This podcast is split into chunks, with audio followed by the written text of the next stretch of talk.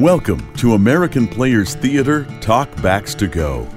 I'm Buzz Kemper, and I invite you to take a walk up the hill with Orange Schroeder and me as Orange chats with director Gigi Buffington and actor Melissa Pereira about APT's 2017 production of The Maids by Jean Genet, translated by Bernard Frechtman. We're talking about the French play The Maids, and I am fortunate to have with me uh, Melissa Pereira, who is playing Claire, and the director, first time director at APT, uh, Gigi Buffington. And I first want to start out by asking you both. Um, this play is, is based on a true story that took place in France in, in the 1930s, and it's a pretty grim story. Why, um, why did Genet write the play, and why do we want to see it? Um, if I dive into that question, why he wrote the play um, is anybody's guess. But if you read about his life, if you read his biography, um, there are so many parallels. He was adopted into a family, he was um, from a lower class uh, background. He was adopted through a program that isn't permanent. You reach a certain age and then you're sort of tossed back out into the world. And um, at one point during his years with this adoptive family, and his adoptive mother was very nurturing toward him, um, the, the, the war broke out, and his uh, adoptive brothers, let's say that the, the brothers who, who were in this home in which he was taken into, um, uh, and the father were all sent off and so he was the only male, and he was doted on for a little over one year. And then they all came back, and he lost that status and that attention. And I think that was very difficult for him. And I think that there are some parallels to that in the in the in the text of the maids um, that that we can find. Um, so, I, you know, I think that most playwrights write out of a need to express something about their own reality, and I think that's where The Maids was born for Genet. As, as vague as that sounds, I think there's much of his life in that play. And it is a play about domestic servants. Um, and I are you is Claire one of the maids? Yes, indeed and she and her sister mm-hmm. are in mm-hmm. service. Um, talk a little bit about your character and her relationship with her sister. Oh, where do I start? Um, well, they're both in, in a position, I think, of they're, they're obviously in a position of servitude. So they have that in common, right? And with that um, comes a lot of uh, dependency on each other. And through that dependency, um, they develop a friendship that is engulfed by love and hate and envy and desire and uh, hope um, and defeat and all the things that make us human. It's a very complicated um, entanglement um, of minds that happens because of the circumstance that they're in um, when they have to deal with the reality that at the end of the day, what they are will always be maids. Um, right? Yes, that's what I yes, and that's beautifully, beautifully stated. And it's so um, sisters uh, uh, are any sisters are pretty uh, hmm, interwoven uh, personalities, whether they want to be or not. But I think the circumstances, as Melissa was saying, make them even more so. So, talk a little bit about being in service. What what is the uh, power? Um, uh, status of of domestics or, or maids. Uh, there's a lot in the play about the sisters and their relationship to Madame. Mm-hmm. Um, how do they feel about about? Well, I mean that's the crux of the play, right? That's what we discuss in there. If they feel a lot of things for Madame because of Madame, in spite of Madame. Um, and that is one of the really mind tripping things about Genet is that it has a Brechtian feel in the sense that where we are right now in the process, we are actually figuring that out exactly. Um, how how exact what how do we feel at each part um, of the play uh, for Madame? Um, it's a very complicated question. I'm not even sure how to answer. I think there are times where obviously what we're doing is we're planning her demise. We want her out of our lives. Um, and with that comes a humanity that pulls us to all sides of, of the spectrum and sometimes we need to we have this deep desire to do it and we finally find the courage and then somebody says something and it takes us back so it's um, it's really a mind trip being in the heads of these characters and as i'm working with gigi gigi and i had the great privilege of working together on Romeo and Juliet. She was my text coach for that. And um, we were able to really get into the language and under the, the spirit of, of Juliet. And that right at the time seemed like such a daunting task but this task is actually much much greater not just because uh, we're working together as director and actor but also um, because claire is not ever just claire. Claire plays three different people really in the play. Mm-hmm. um, spiritually speaking and literally speaking um, i impersonate my madame at a point in the play, uh, and then I'm myself, and then I am myself in distress, then I'm myself in front of my sister. So there are so many levels as to who this person is. Um, but on the page, I, I play Claire, who is a maid. I play, play Claire, who is a sister. And I play Claire, who impersonates her madame. And those are three very different psyches. And by far one of the most challenging ones I've ever had the honor of working on.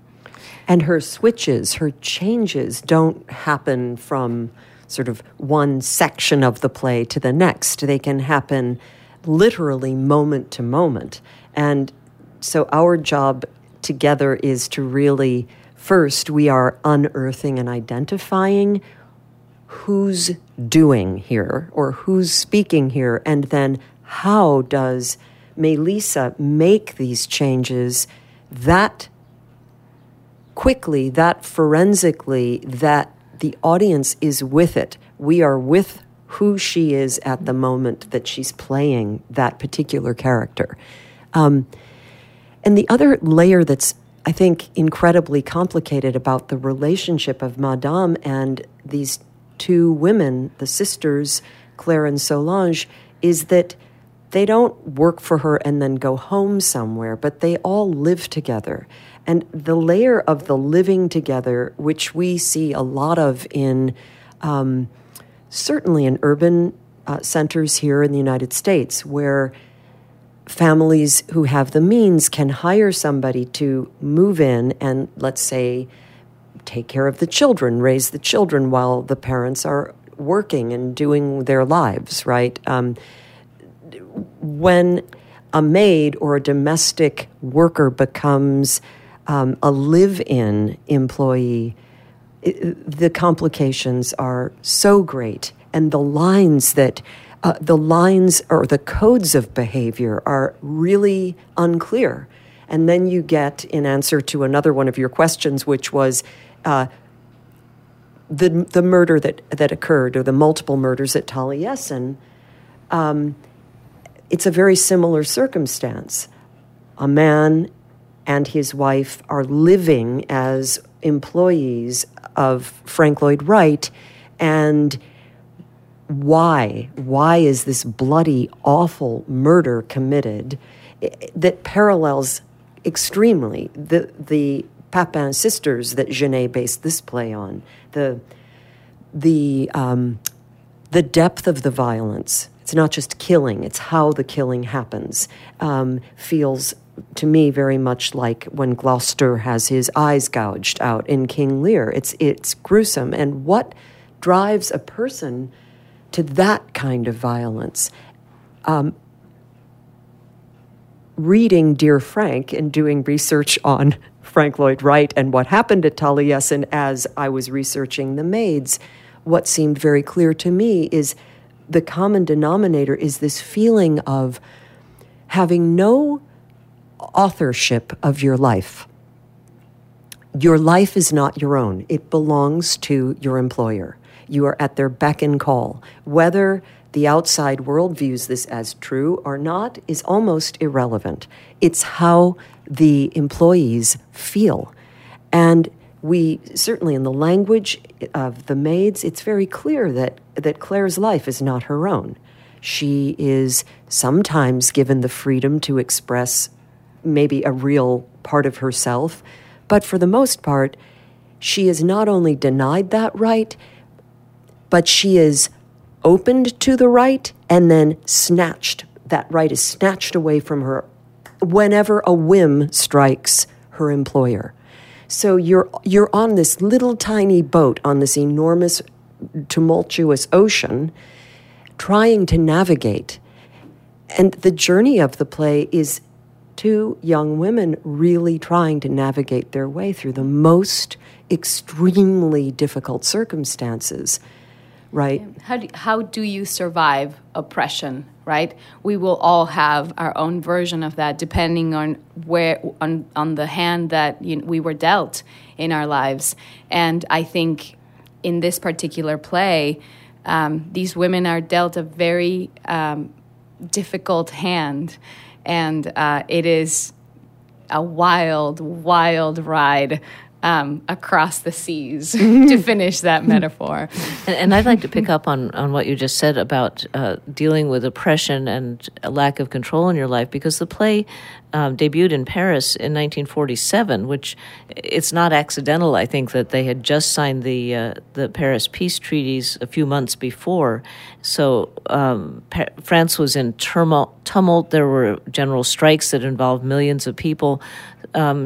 Have you done some some digging into the the setting of the play at, at the time that he wrote it and staged it? I have done more research on um, what's happening now and how what's happening now relates to the, the, the actors that were cast in this play. I mean, Melissa for me is the center of the play. We wanted to work together. So for me, she is the center of the universe of the maids. And who she is and what we share was what I was really interested in exploring. And though I definitely did my homework on Genet, what became more um, sort of, to me, more important to our maids is what's happening right now.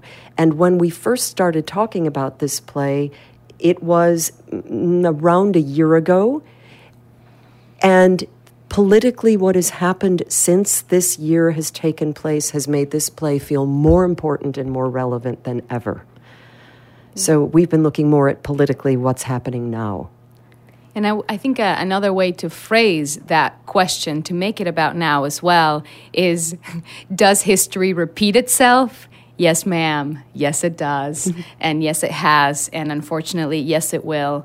And that is where we are right now. And to to go back to to France at this time when you know I'm Latinx, my community, immigrants are being persecuted all over the country. Basically, um, I can't be so irresponsible as to not speak into that, which is which is so relevant um, to my life, to my existence, and to my own oppression as an artist, as a human being, as a woman. Um, and I am so excited to do it in the woods of Wisconsin in the hands of Gigi Buffington because I can't think of anyone else. This is the way that oppression works on the psyche. These women, uh, particularly my character, decides that anything would be better than to continue to live in this situation. And anybody who sits outside oppression can look in and say, "Oh, that's not that bad." It, you know, the madame isn't that bad to them. They actually are very wealthy. They live together. But when you are actually inside that person's psyche and robbed of who you are, um, of your own choices, um, anything, including giving up your your own life, becomes worth it and possibly better. You actually find hope in that. So, um, oppression is deep and personal. Um, and we're going to explore that in this play.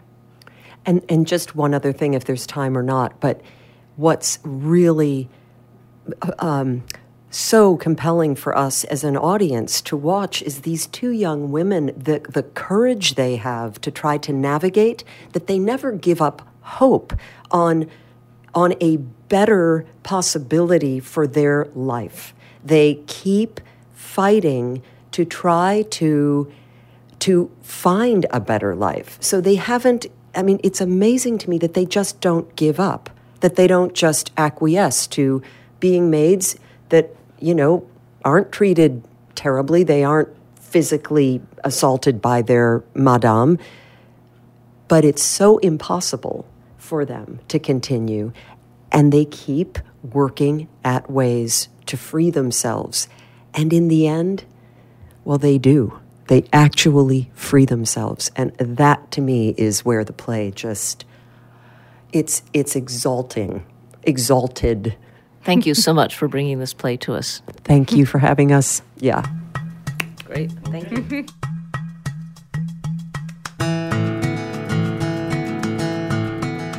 Talkbacks to Go is a production of Orange Tree Imports and Audio for the Arts. Our theme music is Er by Steve Tibbetts, and it appears here by permission of the artist, courtesy of ECM Records. Please find us on iTunes and YouTube under APT Talkbacks to Go. With Orange Schroeder, I'm Buzz Kemper. Thank you for listening.